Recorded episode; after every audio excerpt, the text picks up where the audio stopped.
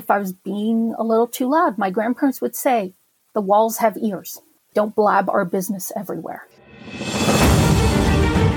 This is Cold War Conversations. If you're new here, you've come to the right place to listen to first hand Cold War history accounts. Do make sure you follow us in your podcast app so that you don't miss out on future episodes. Drea Hahn was born in Czechoslovakia in 1980. Her mother was a secretary and her father was an engineer but refused to join the Communist Party, and this was a source of tension in Drea's family. She was partly raised by her grandparents, and her grandmother shared stories about growing up in the Protectorate, the name given to the area of Czechoslovakia occupied by the Germans in World War II. Drea tells of a typical Czech childhood, her school friends, fond memories of school trips, and summers at their country house. However, a more sinister side of life was getting in trouble for being chatty and being cautioned with the phrase, Walls have ears. Now, I could really do with your help to continue to track down these unknown stories of the Cold War and ensure that they are preserved.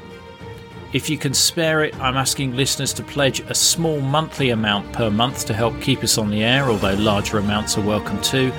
Plus, you get the Cold War Conversations drinks coaster as a monthly supporter, and you bask in the warm glow of knowing that you're helping to preserve Cold War history. Hi, I'm Andrew, and I'm very proud to support Cold War Conversations with a small donation each month because Ian's put together such a brilliant range of interviews. Just go to coldwarconversations.com slash donate. If you can't wait for next week's episode, do visit our Facebook discussion group where guests and listeners just like you continue the Cold War conversation. Just search for Cold War Conversations in Facebook. We're also on Twitter at, at Cold War Pod and Instagram at, at Cold War Conversations. Now, back to today's episode. I'm delighted to welcome Drea Hahn to our Cold War conversation. You know, I love studying history. Um, I live in the United States and I study Revolutionary War history. And what I've noticed is that the mundane, everyday things, they very rarely get recorded. No, it, it, it's just your regular life, you know, how you do the laundry, things like that. No one ever talks about it. But from a historian's point of view, those are the things that a lot of us are very much interested in. So I've been listening to uh, all of the stories that people have been telling. And, you know, I've noticed a little bit uh, those, those of us who lived through it, we take certain things for granted. But for those who haven't, especially Westerners, you know, they open up a whole lot of questions and a whole lot of misconceptions. So um, I, I kind of hope to help people out with a little bit of that. We do cover a fair number of spies and military stories and things like that. And some people can think it was all, you know, drama and espionage. But as you and I know, people were just getting on with their lives. Yeah, um, you know that is the thing. It's it's very interest easy to think about it that you divide people into good and bad. Um, you know, fervent communists, there's spies, there's dissidents, but those kinds of people were the exception rather than the rule. Most of people were just like you and me, just regular people going to work, trying to have a good living, trying to take care of their children, worrying about dinner, um, and just trying to get by. And there are a lot of subtle nuances. You know, it's complicated. It kind of applied to most situations. And we're, we're going to go over, I hope, a little bit later about just how interconnected, um, you know, political beliefs and your daily life were, because I think Westerners don't understand that connection a lot of times, because I know, especially here in the US, politics is kind of a separate ball of wax and doesn't necessarily have anything to do with where you work or who your friends are and things like that. Um, but that definitely was not the case in a lot of the Eastern Bloc. Yeah, and I think I think you're right there. You've pinpointed probably the, the, the major difference between, and I I, you know, not keen on using the word, but what regular ordinary people's experience in Eastern Europe versus ordinary people's experience in in the West, and and we'll uh, go into more detail mm-hmm. about that in in the course of our conversation with you. Well, what I wanted to do was just start with a bit of background on your family. Can you can you tell me about your your parents and, and grandparents? Yeah, absolutely. Um, you know, it, we were kind of just the garden variety Czech family. Um, my mother's grandparents, they were from an area near the German border. My grandmother was born in 1932, my grandpa in 1930. So they grew up in that quote unquote Sudetenland area and they lived under the protectorate um, until World War II. So they, they settled in an area that was about an hour's drive away from Dresden, which was in the GDR. And it was about 40 minutes away from Theresienstadt, which people now know as the ghetto and the concentration camp. So there were families kind of in that area. Um, they got married in 1952. And I've always been a history fan, so I'm always asking questions. I always want stories. And neither of them ever talked about the war. Um, you know, the most you'd get out of them was it was war, things were bad, um, and maybe two stories, uh, and and that was it. So you know, I've always been very very curious. Was always the kid that was pestering them and they just they wouldn't. Um, and I, I, found out later that that wasn't uncommon for people of their generation. Um, they they really did live through some some terrible things especially up in that area. Um, you know my, my grandfather's mother she died when he was very young. And looking at our my little um, Rodný list, which I'll, I'll explain that later, but it's like a birth certificate that Czech people have um, you know, I you can see her name on there. It was Marie Mueller, which Mueller tends to be a German name. And you know, learning about the World War II and after events in that area, I really wonder what the full story was um, because the Czech treatment of Sudeten Germans after the war was, you know, there were massacres, there was a mass expulsion. It, it wasn't good. So um, that's all I really know about them. Um, they got married. My uncles and my mother were born in the 50s, and then I came along in 1980. So. And uh, you, although you you say that there there were f- hardly any anecdotes, I think your your grandma did share one with you about a hot dog. yes. Um, so hot dogs, you know, when we say hot dog, we, it's it's those Viennese links and then there's sausages. Now, it, it 19, she was born in 1932, so she was, you know, she was about 10 or 10 or so when things got pretty, pretty bad. Um, and the house, there were air raids and everybody in the family had a job, you know, just like a fire drill for modern families. You kind of had, if there's an air raid, this is what everybody in the family does. So my grandmother's job was to run to the bread box, grab all the bread, any food she could find, dump it in a sack, and then meet the rest of her family at the shelter. So she said one time she was just, she happened to be walking down the hallway and she was eating a hot dog. And meat was rather scarce at this time, so she was really enjoying this thing. And the air raid went off. Um, my her father grabbed her. They went into the air raid shelter. Of the house did get bombed, and I actually, when I went back, the hole was still there. Um, and she said that the only thing she could remember was how much she was crying because she was so upset that she lost this hot dog. And she's a little kid.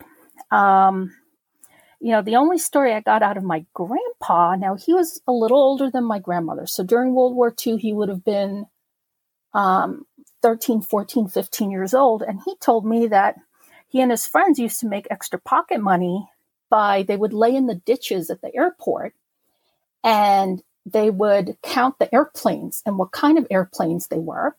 And then would, they would run to some man and give him this information and that's how they would make spare pocket money for candy and things like that.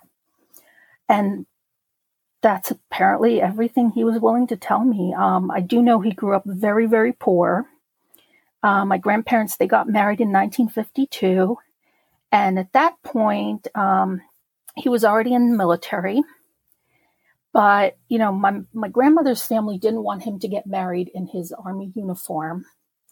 And I'll, I'll be happy to share pictures. And if anybody can identify the uniform for me, I, I don't have any talent for that kind of thing. If you do and can tell me what unit he might have been in or something like that, I would so appreciate it. But, um, you know, he, um, he didn't even have a suit. So they, they bought him a suit and the two wedding photos I have of them is one of them is their wedding photo. He's in a suit, he has white gloves, she has flowers and everything. And the other photo is the actual um, photo announcement of their wedding. And in that one, he's wearing the uniform. Now, it was not okay for him to be out of uniform even for his wedding day. He would have gotten in trouble for that. So the photo of him in the suit is something that we really kept only in the family. And my grandma had it tucked away. And she said, you know, at the time, if anybody else had seen this, he would have been in, in huge trouble. So I don't know how accurate that is. Unfortunately, both my grandparents have passed, so I can't ask them, but um, they, they do. They, they look like two very scared but happy kids in the photos. I'm intrigued by the the counting of the aircraft and then going to some guy and getting paid. That sounds rather dodgy. You know, um, reading about the situation, um, every, everything was dodgy. And you'll see most of the 20th, uh, 20th century uh, Czechoslovakia and history is you're a regular person and you didn't ask a lot of questions because the less you knew, the better off you were. Yeah, you're probably you're probably right there. So, what about your your mother and and father? Yeah, um, you know, my my mom she was born in 1955. My father was born in 1945, and his his family hailed from Moravia, so they were quote unquote peasant country people. Now, as far as occupations and things like that, my grandpa was a locksmith my grandma was a a clerk, like a bureaucrat, office worker type of person. Um, my mom said that she she remembers getting rides to school on my grandpa's motorcycle. So she said um, my uncle Pavel would hold on in the back, my mom would go on the front near the handlebars, and my uncle Milan was still too small to go to school. So that's how they went to school, and Grandpa took them. And um, yeah, other than that, my father's family, I don't really know that much. Um, you know, I look at my birth certificate and it lists everything about my mother. It doesn't list his birthplace, doesn't list his father, nothing. So just all I know is his mother's name and that they were from Moravia were any members of either family members of the party, the Communist Party? Um, yeah, actually, sh- strangely enough, my father's mother. So, you know, later on, um, apparently there were a lot of fights between my father and his mother because he refused to become a member of the party. But she was, and she'd been a foreman at a factory. And, you know, my, my mom said that you know, during one of these fights, she she'd confronted her about this, and my grandmother had said, you know, I I did it for the workers there. It would have been harder on them. At least I took care of them. So she viewed it as she was doing something good for others. Um, and because she was a party member, you know, my father was able to go to university, which, you know, you you wouldn't think party political affiliations factored into what kind of education you could get, but they did. They they factored into pretty much every aspect of your life. Yeah, so so while your father's mother would have said she was doing it for the workers, being a member of the party obviously had benefits above not being a member of the party. Mm-hmm. Absolutely, and you know that that's another misconception that I I kind of want to put out there for people is that you know uh, people think that we were godless that we didn't have religion that it was banned um, But my father's mother, she used to take me to church when I stayed with her. She was a Moravian old believer. You know, you went to church. Um, I do know the, the main doors were locked, so you had to kind of knock on the side door. And at the time, um, churches were allowed to operate. Um, priests were allowed to operate, but you had to tote the party line. You had to be registered. They they really scrutinized them. Um, you know, Moravia was a little bit more religious, Catholic leaning than other parts of of Czech at the time. Um, but yeah, she, I used to go to church with her. Um, we we all celebrated Christmas.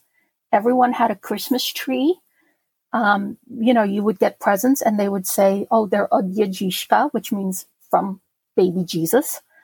You know, once we came to the United States, um, my father made me go to Sunday school. He made me go to church. Um, when I went back to Czech in 1991, I was baptized at a church there.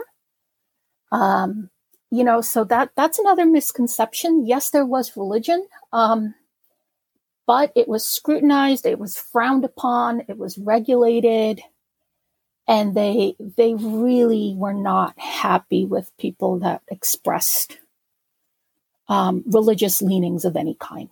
So if you were religious, you kept it to yourself, you kept it within your family, you didn't put it out there, um, you know, things like that. I mean that that's really interesting with your your father's mother being a member of the party but also being very religious as well. It would seem to be a contradiction.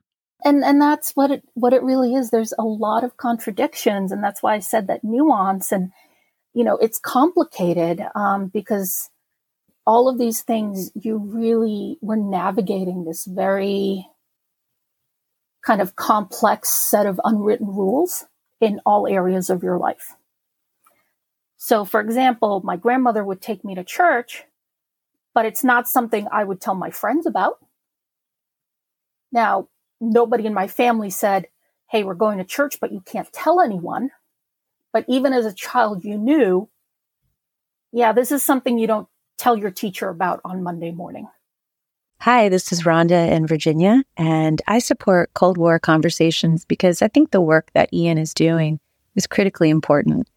I think it's vital to record the firsthand accounts of people who lived and experienced the Cold War um, because it illustrates history in a way that a book never can.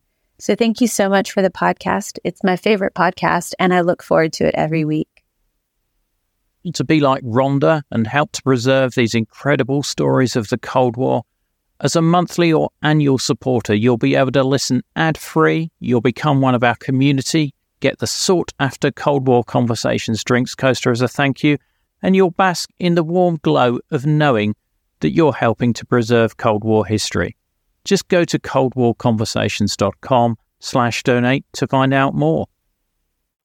And I think that that is a another interesting aspect there that you know i and i've heard this again in other interviews where you're almost having to live this schizophrenic life where your public face or your face around people who are not part of your inner family is different to obviously you know what what you do within your family yeah i mean within your family you know it, it's kind of that thing where you're in your inner circle and you can complain as much as you want. As a little kid, you can complain, you can whine, you can be mad at your mother, you can be anything.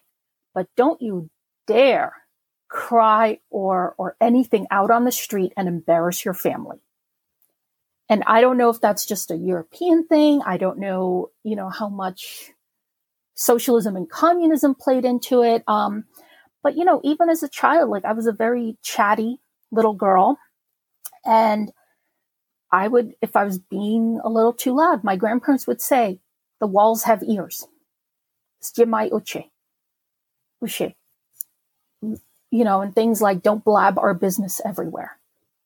And, and little, I mean, it could be little things like, oh, you know, my grandparents are getting to travel and th- th- this and that and the other. No, you don't, you don't talk about anything um, with people outside of your family. Um, you know, having people come into your home you know, your home was kind of your inside, your sanctuary. I, as a little kid, I don't ever remember having friends over. Um, you know, you met with your, your play friends outside at the parks. Your parents would take you to the zoo together and things like that.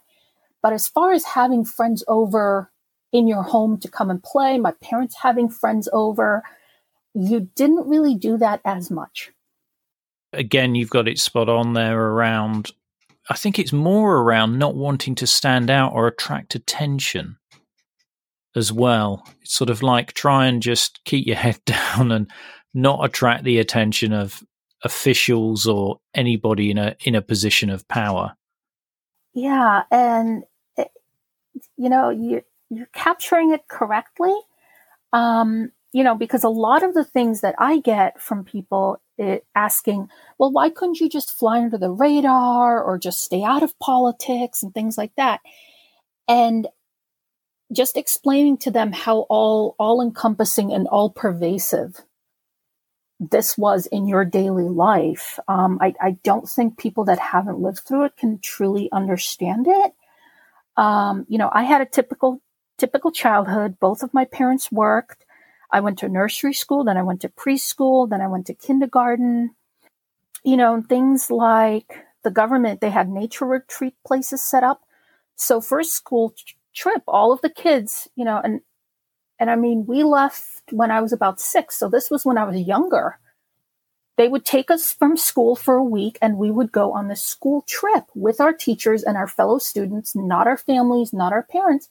And we'd be out in nature just you know, skiing or hiking or camping and doing all the kind of scouting type things.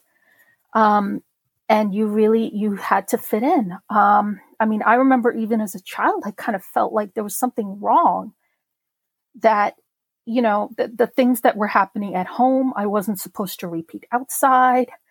Um, you know, when I was made to do things at school, you know, a lot of times my parents would say, it's like, you know, I would say, Oh, I don't want to take a nap. I hate taking a nap. Can't I just lay there with my eyes closed, like, or read a book? And my parents would say, You lay down, you close your eyes, you pretend you're sleeping. Doesn't matter. Just, we don't want to deal with the issues. Like, just do what they tell you. And, and that's what you do, what you did. In, in your notes, I was intrigued. You put in there about your, your mother's childhood. And I was fascinated by um, that she had a summer job where she went to Greece to pick olives, which was obviously outside of the Warsaw Pact. Yeah, um, yet another misconception that people have. Um, you know, we weren't as cut off as people think. Um, there was communication, information did get through. Um, for example, you know, I learned later you know, my father was listening to Radio Free Europe in the evenings. I mean, we didn't live anywhere special. We lived on the outskirts of Prague in an apartment complex. Um, you know, I have a cookbook that my mom got. It was it was a gift in 1980, I think, before I was born, and it's all about it's um, a European foods, like trendy foods of Europe, and it has you know, all the f- recipes from France, Great Britain, Italy, Greece. Um, there's a photo in that book of how Czech wives should, um, you know, when you're setting up your refrigerator, you know, here's where everything would go. And in the door in the refrigerator, there's a bottle of Coca Cola. There's a bottle of French champagne. So we weren't completely cut off books by Jules Verne, Alexandre Dumas, like all of those things, they were translated, they were published, they were, people were reading these things. Um, yeah, as far as my mom, yeah, um, you had these things, um, it's called a summer job, brigada. And as a teenager, you would sign up for this. You would go, everything was as a group. So you would go in a group, usually with your school, and you would get sent for, okay, for two weeks. You get put on a bus and you get driven somewhere to do some kind of labor and you get you get out a little bit and my mother said you know basically they worked 6 days a week it was hard work but they got to be in the sun they got to swim in the ocean they got to eat different food they just got to experience life a little differently I always try to kind of describe why people were were yearning so much for these things, and it's the best I can imagine. Think about it as as you know, when my grandparents were children and there was war on, food was rationed or there was no food. So you finally got potatoes and roast chicken, and you were happy to have it. And under this system, you could have all the potatoes and all the chicken you could want. Fantastic. And, you know, it depended on your experiences and your generation. Um, but my grandparents said, you know what? We have a warm place to live. We're stable. We have enough food. We have the basics of life that we want. Like, we're okay. For the younger generation, you know, where, okay, I grew up and all I've ever eaten is potatoes and chicken. But I hear that over there, other people are eating hamburgers. Now I want a hamburger. I just want different. So, you know, attitudes during the Cold War, it also, it depended on what country you lived in because not all countries were the same. Um, you know, my mom did get to go to Greece. You know, of course, you got a permit just for that one trip. You were very, you were watched over by um, the teachers that went with you. And of course, you had your family back home. So if anything happened, your family was kind of collateral to make sure that you didn't misbehave. Now, if something had happened on that trip and maybe she wandered away for a day, you know, like teenagers do stupid things. She wandered away for a day, maybe goofed off with her friends. Well, when she came back to the Czech Republic, okay, that's it. That was your last travel experience. We're never giving you a travel permit again. So there were there were always consequences. Yeah, I'm I'm intrigued by that cookbook as to what the British recipes were because we're not renowned for our culinary expertise. Um, well, you know what? I, I gotta say, beef Wellington is in there.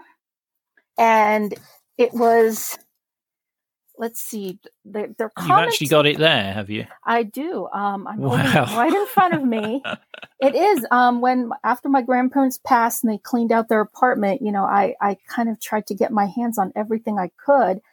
Um, but yes, but what they say about British cuisine is that it's very hearty, very basic, um, but not as sophisticated as the French cuisine, which uses a lot of herbs.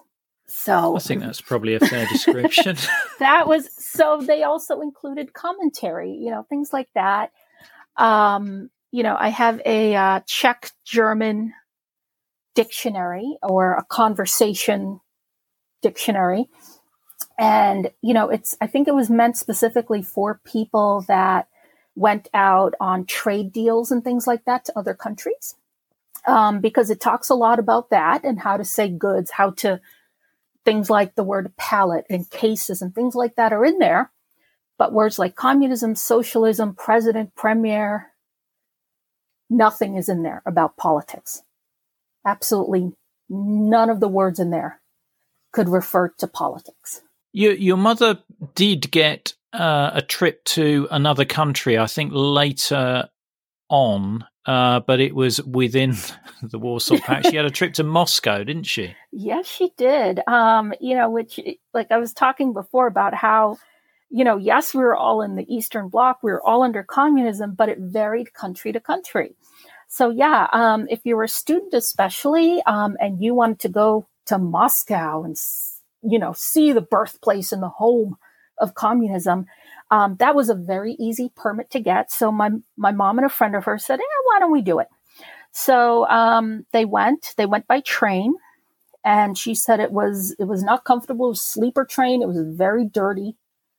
Um, she said at one point on one of their trains, you know, the, the bathroom on the train was literally a hole in the floor, and you kind of just had to squat and hope for the best. Um, but yeah, so they, they went to Moscow. Um, the first thing they had to do was the visit to Lenin's tomb because you had to, you just had to do that.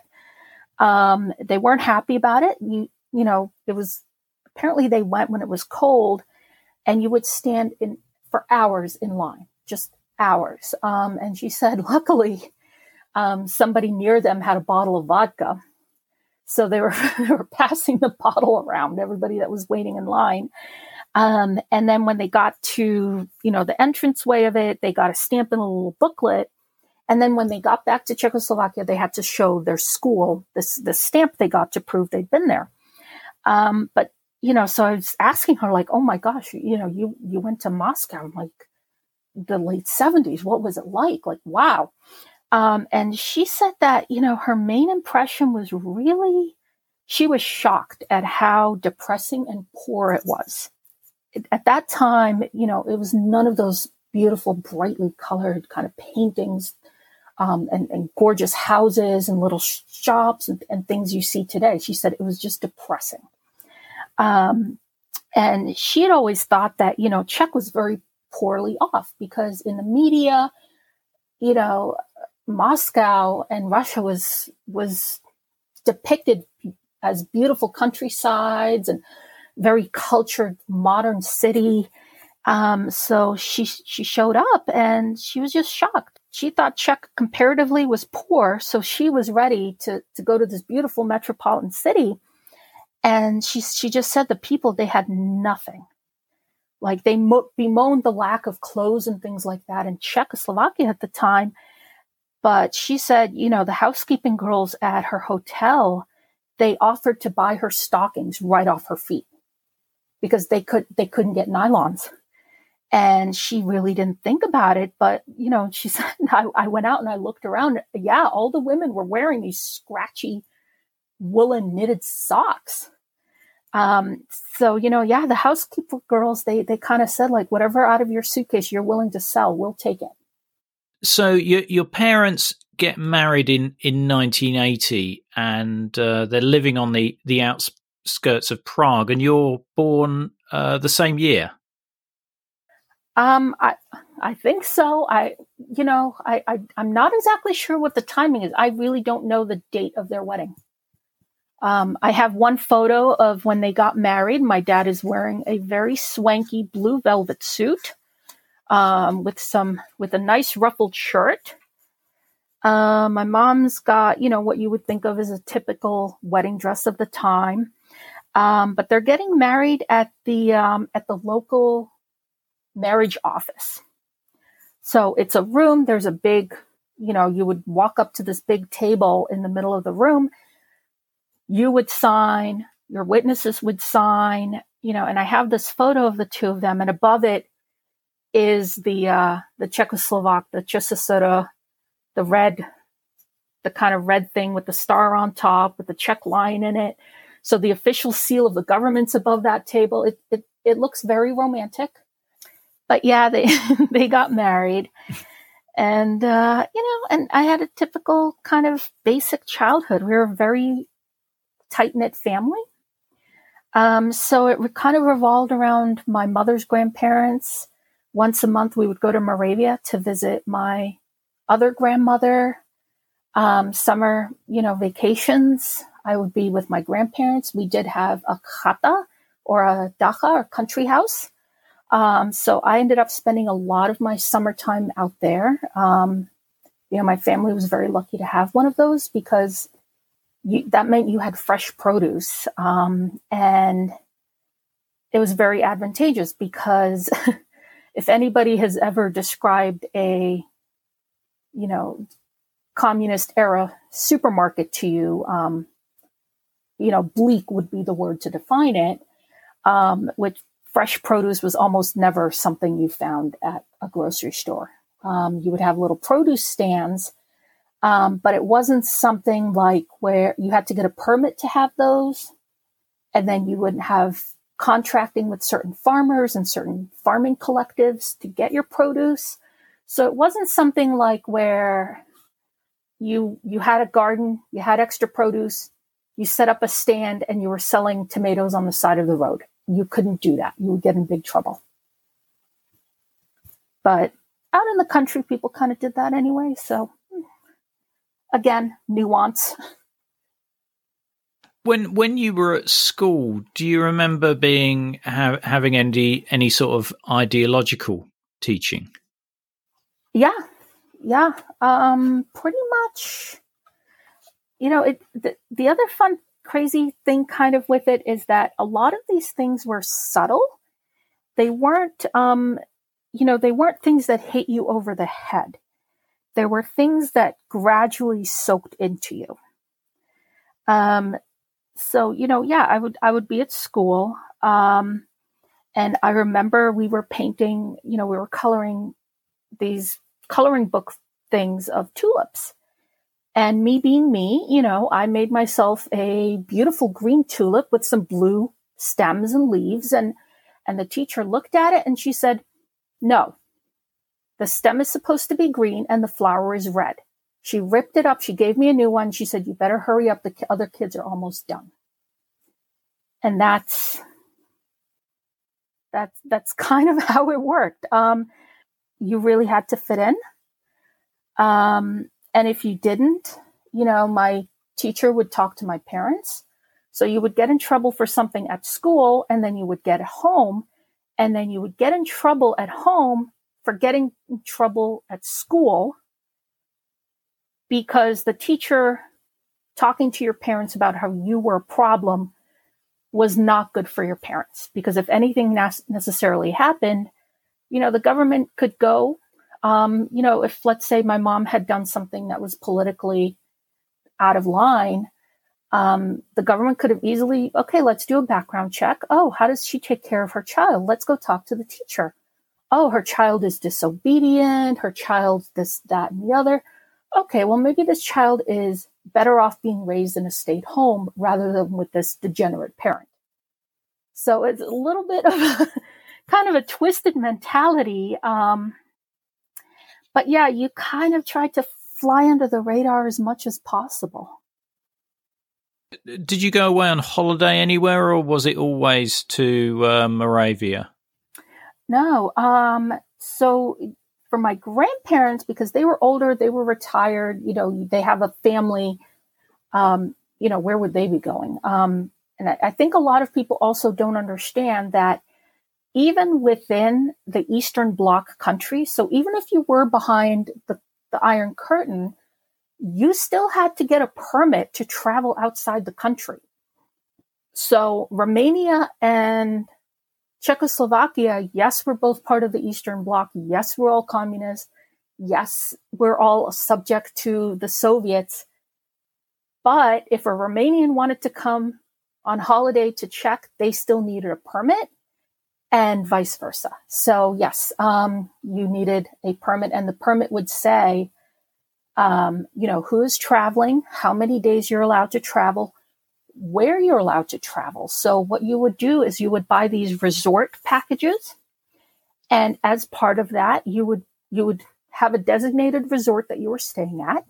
A lot of times there would be a bus that would go specifically, okay, this bus is on Tuesday is going from Prague to this resort at Lake Balaton. Everybody who has this vacation package is going there. Now, when you bought this vacation package, you got a book of vouchers and the vouchers were what you used for, you know, your accommodations, for your food, um, your tickets to, you know, go to places and things like that. Um, because there was also a limit for how much money you were allowed to bring out of the country. A lot of people don't realize this. Um, and, you know, you always kind of hear about the checkpoints and this and that. Um, but there were checkpoints around all the borders of the country. So even if you were going from Czechoslovakia to Lake Balaton, we used to go there, it's in Hungary. Um, you would go to the checkpoint, which we called Kontrola, and everybody would get off the bus. You know, depending on how how the guys at the Kontrola were feeling that day, depending on what kind of trip it was, depending on who it was, um, I mean, my grandparents at this point were both retired. They were in their 50s. You know, for them to get a permit to go on one of these trips was relatively easy because they're two old people and they have a lot of family in Czech. It's not like they're a big flight risk. Um, so they would always take me with them. And yeah, we would get on this bus. Um, we would go to Lake Balaton and usually went for like two or three weeks. And the the place that we stayed had kind of those semi-permanent tents, almost if you think of Boy Scout tents. It's kind of like with those big wooden platform bottoms and then the tent part up top. Um, so we had our rolled up mattresses and we took them with us. And you know that there was a little beach area. Um, you ate food at this eatery cafeteria place. And, you know, I was, as a little kid, I was always used to in Czech where if you went to a restaurant, you paid with money. But here we were paying with these um, little stamp things out of a little book. And I just thought it was the most hilarious thing, you know. And I, I was like, well, if we can just pay for, for restaurants with stamps, I like when we get back to Czech, let's just buy stamps and go to restaurants all the time. You know, you're a little kid, you don't know any better. Um, but, but I learned later that there, there was a voucher system, um, because they didn't want people to bring money out and there was a limit. So when you were at these kontrola things, they would check your documents. They would check how much money they ha- you had with you. Um, if something seemed fishy, um, they would go through all of your luggage, make sure you're not bringing things in and out that you shouldn't be. Um, and, you know, people just kind of, it was part for the course. You expected that to happen. Yeah, and I think that that level of having to show documentation is obviously a very large feature of of living in, in a Warsaw Pact country. But earlier on, you mentioned the the Rodny list, which is again another form of documentation that you needed to have. Can you just talk us through what what that ha- what that was?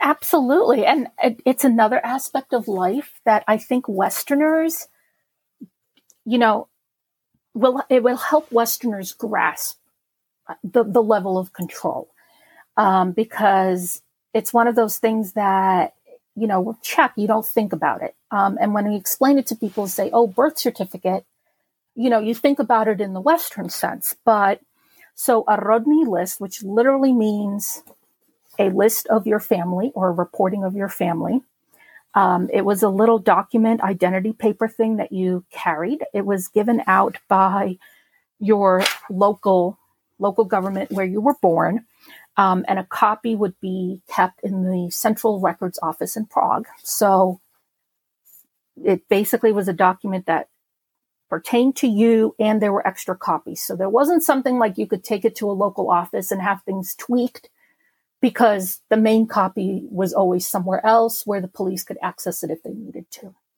Um, so Rodny List, um, you know, a lot of times people ask me, you know, oh, when you're applying for these jobs and you're applying to university, like, why couldn't you just lie about the biographical data? And it's because, you know, when they're doing the background check on you to see if you have a clean background to go to university or to get that job, they can just go to the government and pull a copy of this form. And then they can go and pull the cop the forms for your parents and your grandparents. And here's how they can do this.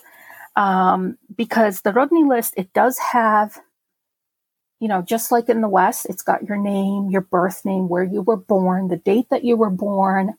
It you have kind of like a social security number type thing. Um, so you have all of that but it also lists your parents, their birthplaces, their current addresses, and their occupation.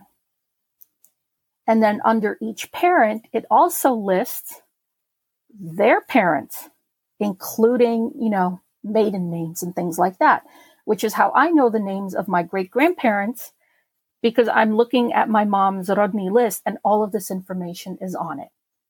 Now, after communism fell, the Rodny list um, that was amended. So the original one I have when we left has all this information on about me. But when I needed to get an updated copy, and that in 2012, the the government has changed it. So the only things that appear on the Rodny list now is you know, it's it's just my basic information and then my parents' names and his birth date, my mother's name and her birth date. And that's it. It doesn't have all of the other information. Um, but you know, and that's why people ask, you know, how how could how could um, this giant bureaucracy know? Oh well, mm, interesting. It looks like your grandfather owned his own business. You know, it looks like you don't have the right background to get into university. At the most, we'll let you maybe into this technical school and you could learn a trade skill. And that's kind of how things worked. And did it carry other details like if you were a member of the party or you were, you know, there was some criminal record against you or something like that? Or was it purely who all your relations were and occupations?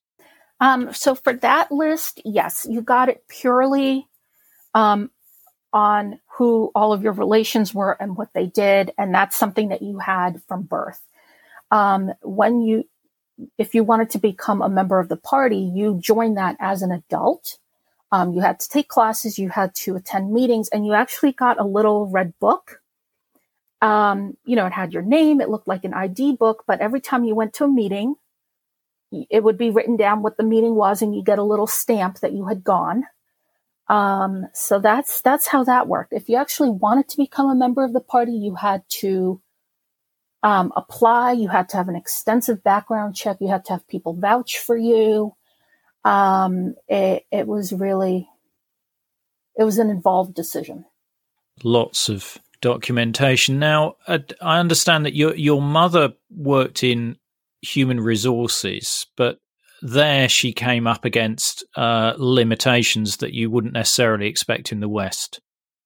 Yeah, um, you know, my mother, she'd studied economics and, and accounting, um, and she got a job in HR department of a very large company. Um, you know, again, being basic checks who'd really never done anything or gone anywhere. Um, she passed all the background checks just fine. Um, and pretty much she, she worked in an office and it was considered a very good job. Um, you know, for her, she um I don't think she became a member of the party. Um, I know she'd gone to meetings, um, and I asked her about this, and she said, "Well, you know, she was working in the HR department, and she got a promotion, and she was all excited. She was happy about it. And then a week later, they came to her and they said, you know, if you want to keep this promotion, you in within the next six months, you have to start going through this Communist Party school. And the understanding with it was that at the end of that training, you would do the process to get into the party. Um, you know, again, it's complicated. Um, by this time, my father was kind of going through his own. Um, he was slowly grow- getting disillusioned with the situation, so there was that. Um, there was also this kind of uh, I don't know how to describe it. Um, you know, every, everyone is Czech, um, but if you joined the party, it, it was almost a little bit like putting up a wall between you and, and other people because people now felt like I can't be I can't talk freely with you. I can't really, you know, because just in case.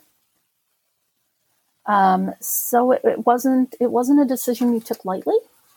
Um, a lot of people did it to further their career prospects, um, but there was also a trade off in that you might have some personal repercussions happening in your private life. Yeah. Now, that's not the end of Drea's story. Stay tuned for next week's episode where we talk about Drea and her family's defection to the West. There is extra information such as videos, photos, and links in our episode notes, which will show as a link wherever you are listening to this podcast. If you can't wait for the next episode, please visit our Facebook discussion group where listeners just like you continue the Cold War conversation. Just search for Cold War Conversations in Facebook. Now, you wouldn't be listening to this podcast without the generous support of our patrons. However, I want to especially thank our Politburo level members who are contributing a generous 30 US dollars a month to keep us on the air. They are Tony Sowards, Sam Hardwick, Nicholas Butter, Mark Labance, Stephen Kovalich, Jeffrey Jones, Matthew Comstock, Ryan Vlaming, Frederick Esposito, Jack Madwed, and Peter Ryan. Don't forget, if you like one of those Cold War Conversations coasters and help support the show, then head over to coldwarconversations.com slash donate. Thank you very much for listening. It is really appreciated. Goodbye.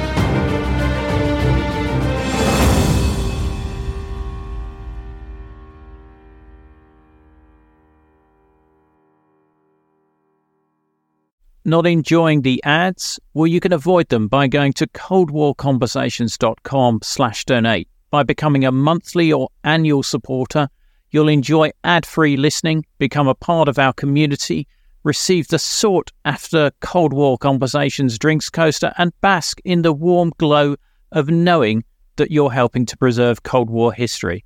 Just go to coldwarconversations.com slash donate for more information.